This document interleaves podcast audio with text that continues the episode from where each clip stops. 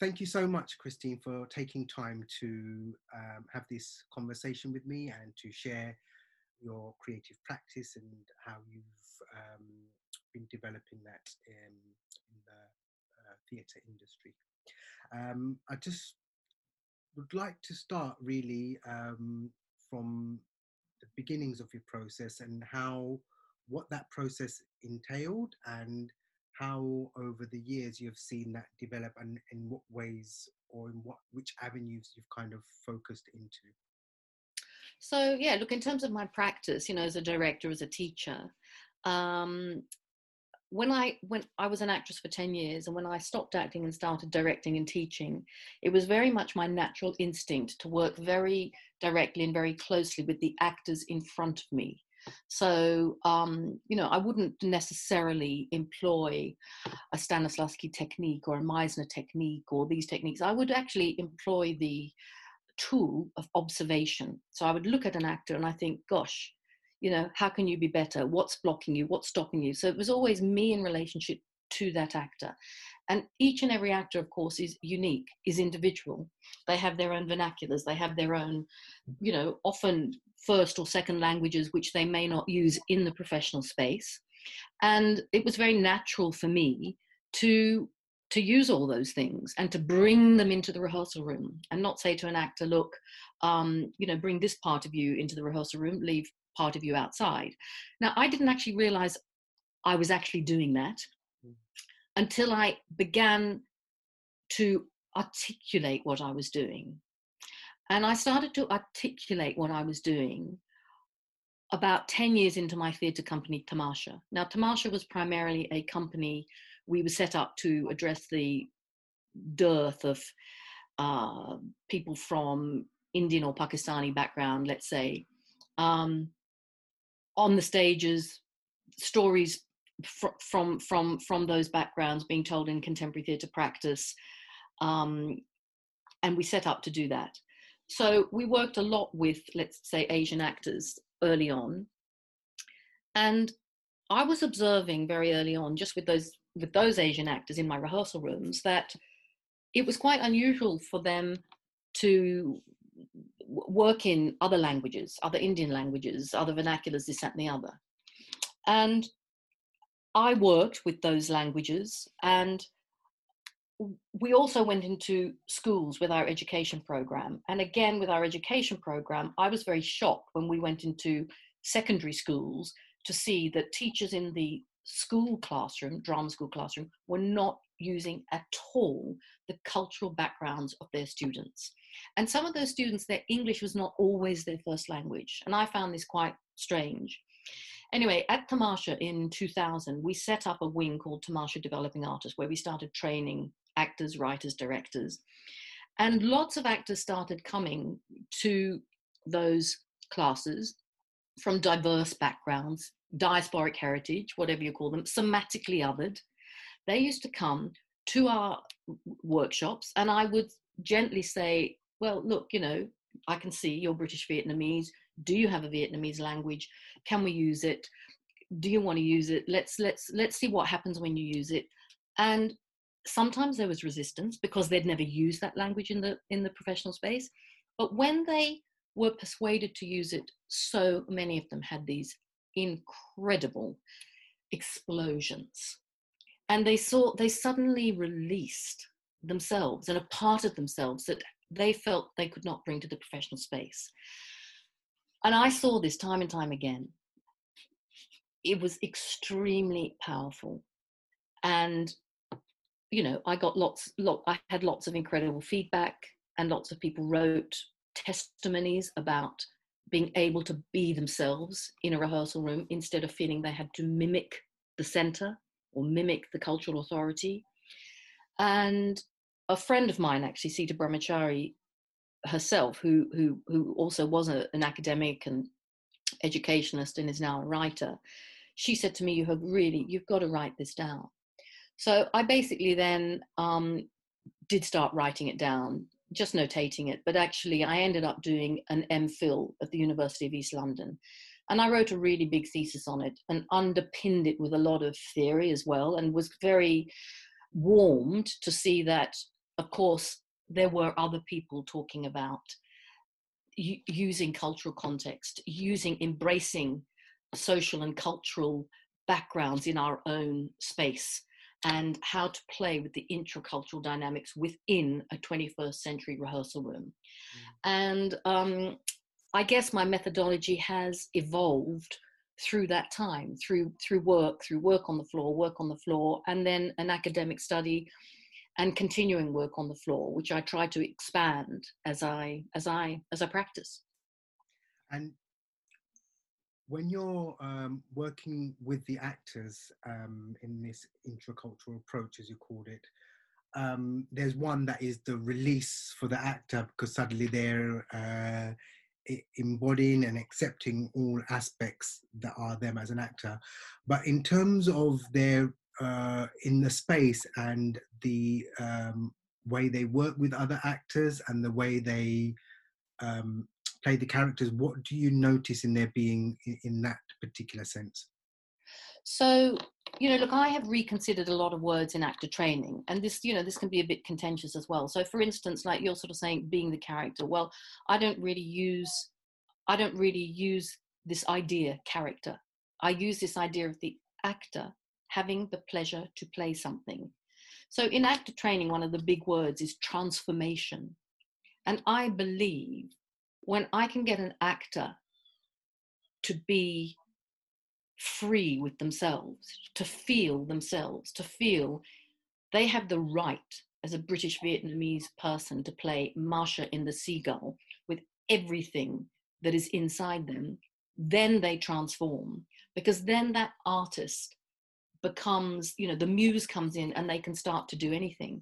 And they can start to instinctively hear the text, rather than think, no, I have to do the text like this, Chekhov is done like this, you know, I'm the first British Vietnamese ever to do a Chekhov, it's all normally done by people like this, so maybe I'll just alter my voice a bit and do it like that. Well, you know, you, you're on a hiding to nothing if you do that. Mm-hmm. So so it's this, it's this thing of coming to the actor and saying, you are the actor, your name is Shane, and Shane, you will have the pleasure to play, and let's find your pleasure to play, and how do we do that? Now, obviously, it's aligned with what is in the text, but I can't forget you. When you come into the rehearsal, the most important thing in front of me at that moment is you, mm. is you.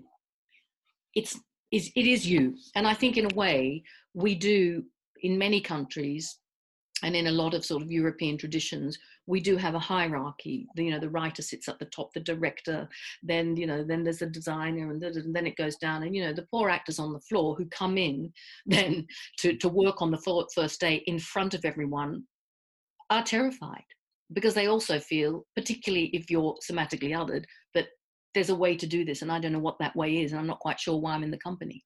Mm. I've, I've seen it so many times. And I just want to... Um...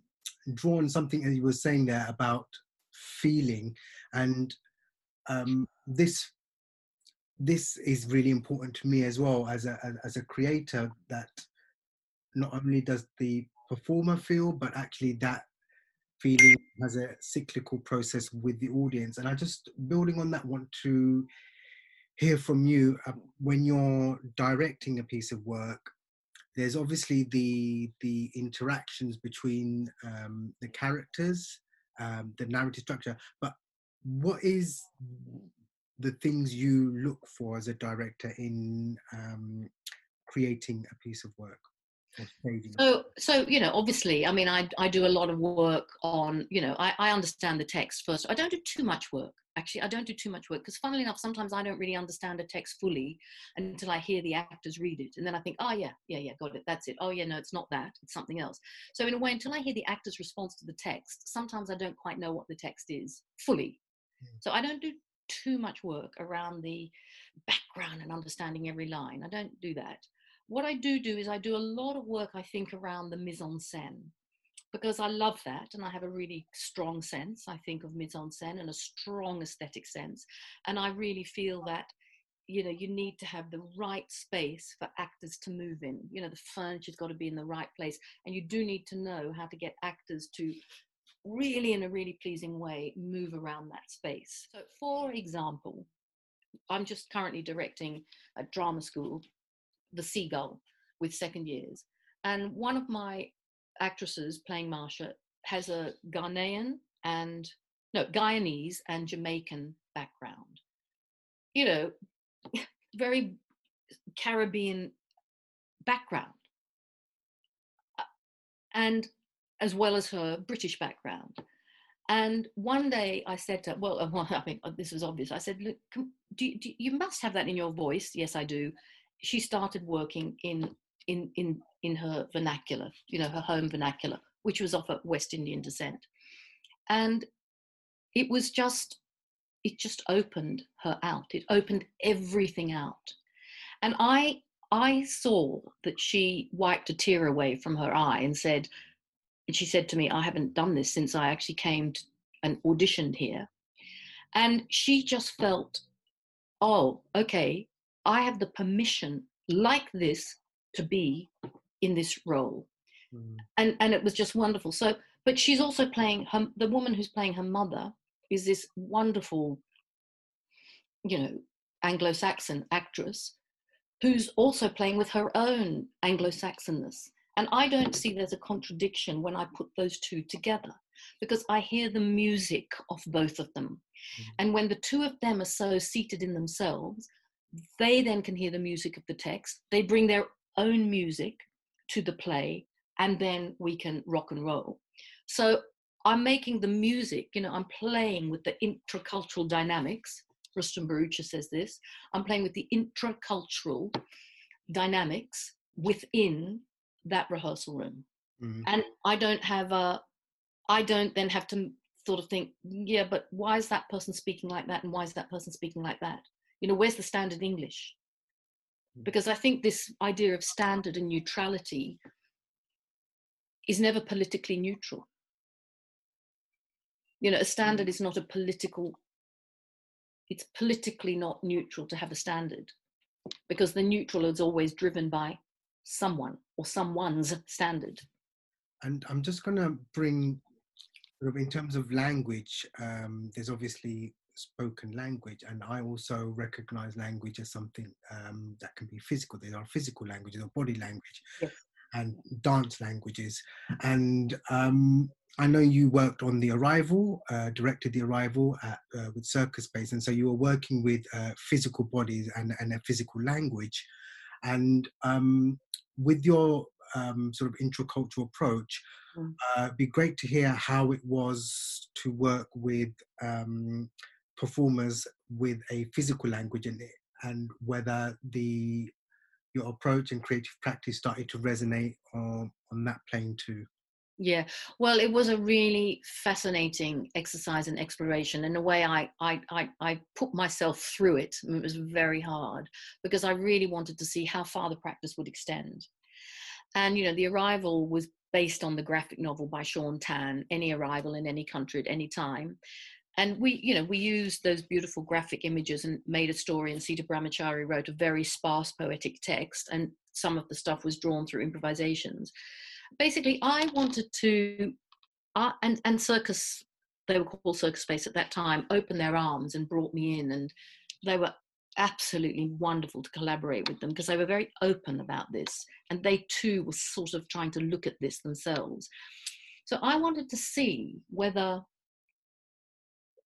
the, the, the circus discipline of an artist, you know, whether it was their rope or their silk or, you know, their slack rope, whatever it was, whether that discipline was or, was something else I could refer to and use as a cultural context. Mm-hmm. And then how could I, with that cultural context, the Chinese pole and the Greek person on that Chinese pole, how could I fuse those cultural contexts together, the Chinese pole and the Greek person on the pole? And what I found, in a weird sort of way, was a bit like what I've been talking about before in terms of, you know, people m- coming in and mimicking something that they're not, is that there were, in the early days, in those rehearsals, it was very difficult for those artists, very, very diverse casts, to go onto their equipment without feeling they were simply athletes or dancers or physical performers. they could not bring anything of themselves, anything, mm. to their equipment. And I thought, this is a fascinating thing that I'm I'm I'm going to prove can be done. So I just started getting them to do, you know, improvisations on their equipment across equipments. I had an Australian Vietnamese girl. She said, "Oh, I don't really speak Vietnamese." Well, she did, and I got her to just start doing improvisations on her hoop in in in in her in her Vietnamese, and then in her Australian voice, then in a Australian Vietnamese, everything. And I just, through that, I was able to get them to, because I felt if I could get them to be themselves on their equipment, we could in fact curate and shape new routines on their equipment. They wouldn't only do, you know, movement A or trick B, or that sounds rude, I don't mean that, trick C. They would actually, through the sort of fury of acting a great scene in their own heritage, they would also sort of, the movement would become part of that. And indeed, through very careful and slow work, that is what happened. So I had this um, British Nigerian girl in the company, and she was the greatest example to me because she could not get on her pole, on her on her rope, without pointing her feet. She, she, and she, she played this wonderful Nigerian woman. So she'd sit on the floor, um, like on the ship that leaves, and you just and she and she'd be in conversation with a Nigerian accent, and it was just absolutely true and magnificent, bringing herself and her background to the work. And then the minute she literally walked, got from the from the floor to the pole, she was completely different. She just couldn't, she couldn't bring her, I used to say, you have to take your Nigerianness with you to the pole. So I just worked on this tiny little moment of floor to pole, floor to pole, to, and, and helped her sort of bring, pull, pull the Nigerian woman onto the pole. And now, we, now if you see a, a video of it and she climbs the rope, I keep saying the pole, the rope, um, you can see, you can see that there's no difference now between the floor and the rope. And I've never seen something like that in circus. You know, I'm I'm looking at the, the pleasure to play that woman mm. on that rope. I'm just not looking at a, a trick on a rope. So that was the exploration in that.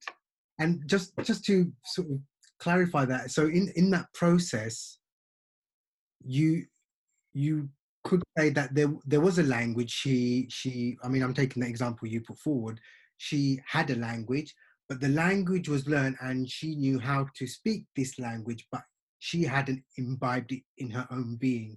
It, yes. Not in a bodily sense, but in a in a cultural sense. Yes, exactly. And so by um, bringing together the physical language and this other cultural aspect of her that she had been, and I'm, I'm making it too, there's obviously more, um, together, in some sense, she became whole, but in terms of the language, the language, the physical language shifted to a wider, um, a wider lens, can we say? Well, it did shift to a wider lens. And, you know, this is where Circus Space was were marvellous because they were so, they were so curious and they were so patient. So we had, we had the head of acrobatics there working with us, and he, I'd call him in and I'd say, look, um, can you now, can you see what she's doing? Can you now help me just shape it so...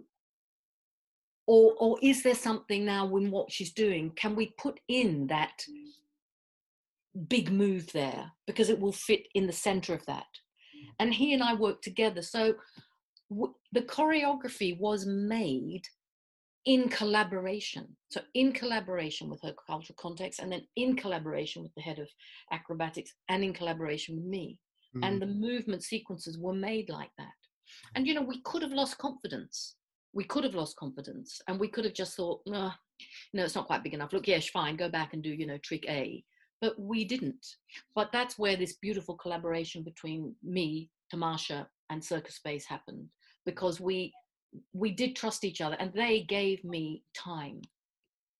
I mean, I, I find it really fascinating, and actually it's, it's, it's so beautiful, because I think from uh, definitely from a, a Bharatanatyam perspective, there's a, there's a way in which you deliver that particular language, and uh, I'm kind of flipping it. So that this is the, the Indian dance way to do it, but then being born and brought up in a different cultural context where I'm in contact with many different cultures, they all are part of me. And then actually that language, that physical language on its own, is contained to represent a particular identity, but then by embracing these other aspects, whatever they are, their um, um, their thought processes, their um, gesticular tendencies, they seep in, and it shifts this physical language. It becomes my own true language, in a sense. And I kind of feel that that is a, a parallel to what you were. Uh, Absolutely. No, I mean, exactly. And this is the beautiful work that you're making.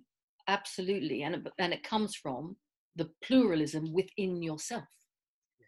And that's why I think it's quite difficult sometimes, you know, to understand. You know, I know the journey you've been on. And when people see your work for the first time, or maybe in the early days, people look at it and they haven't seen it before. And they just think, well, I don't know what that is. I can't give it a name. It's not Bharatanatyam. It's not that, it's, you know, but, and that's why it's, it's, it's a long, you know, that's why people like you and me have been on such a long journey. Mm. But it's different.